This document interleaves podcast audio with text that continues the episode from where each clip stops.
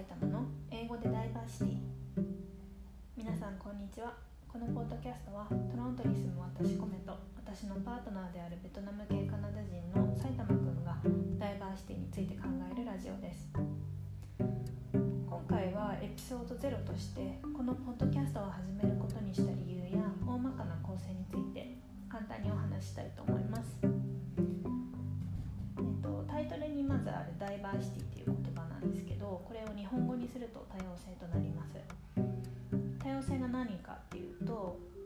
る人種性別性的指向ディサビリティがあるかどうかにかかわらず、まあ、全てのバックグラウンドを持った人々というのを指して多様性と、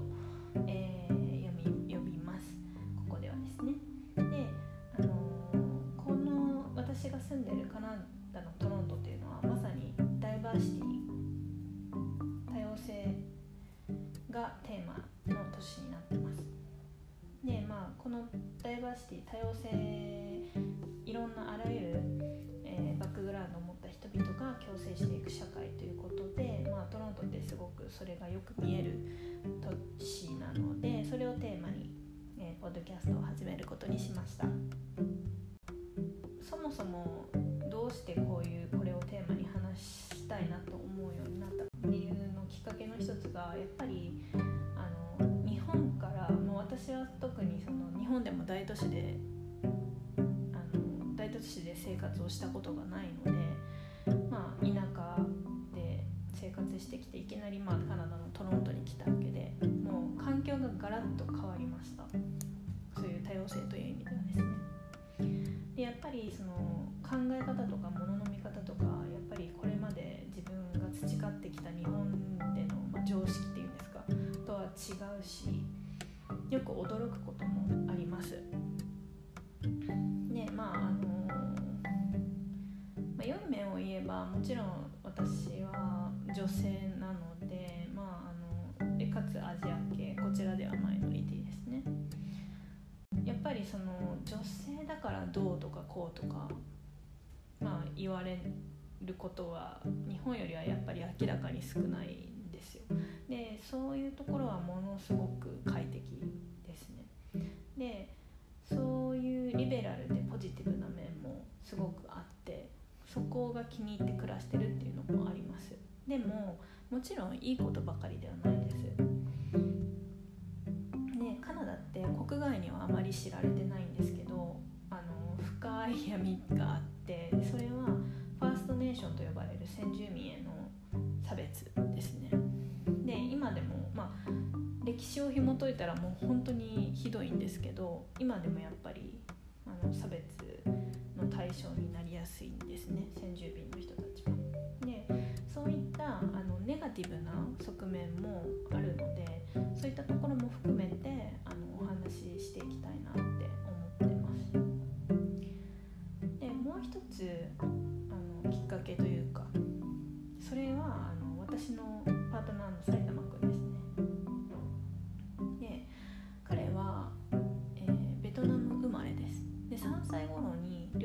連れられてカナダに移民してきて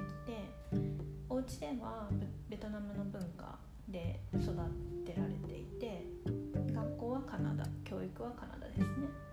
で北米のポップカルチャーを見て育っています。で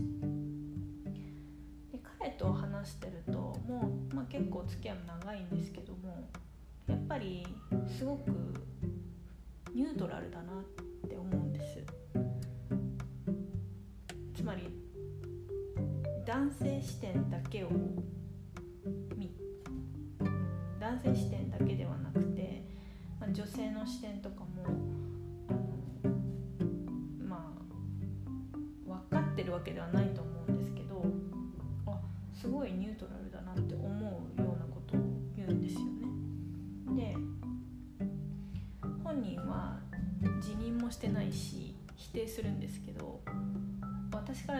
かすごくフェミニストだなって思うんですよ。まあ、っていうのも別にその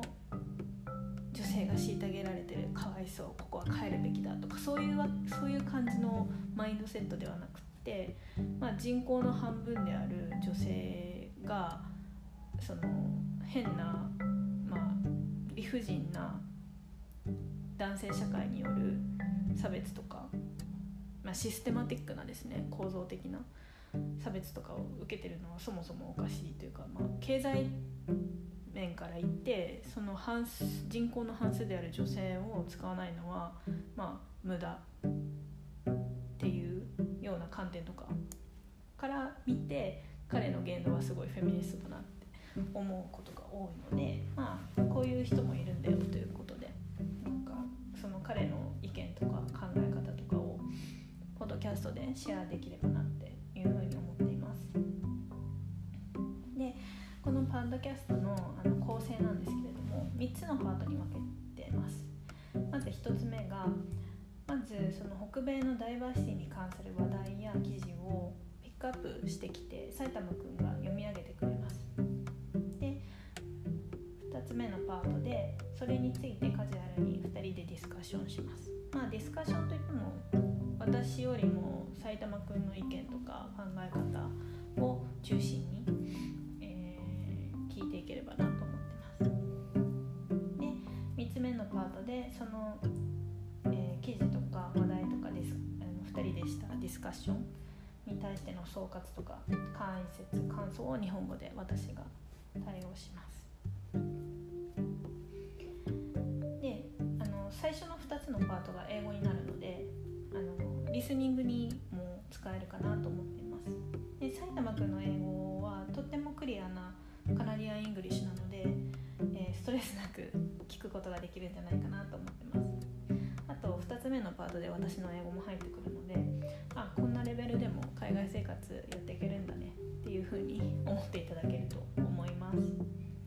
まあ、硬くなりすぎず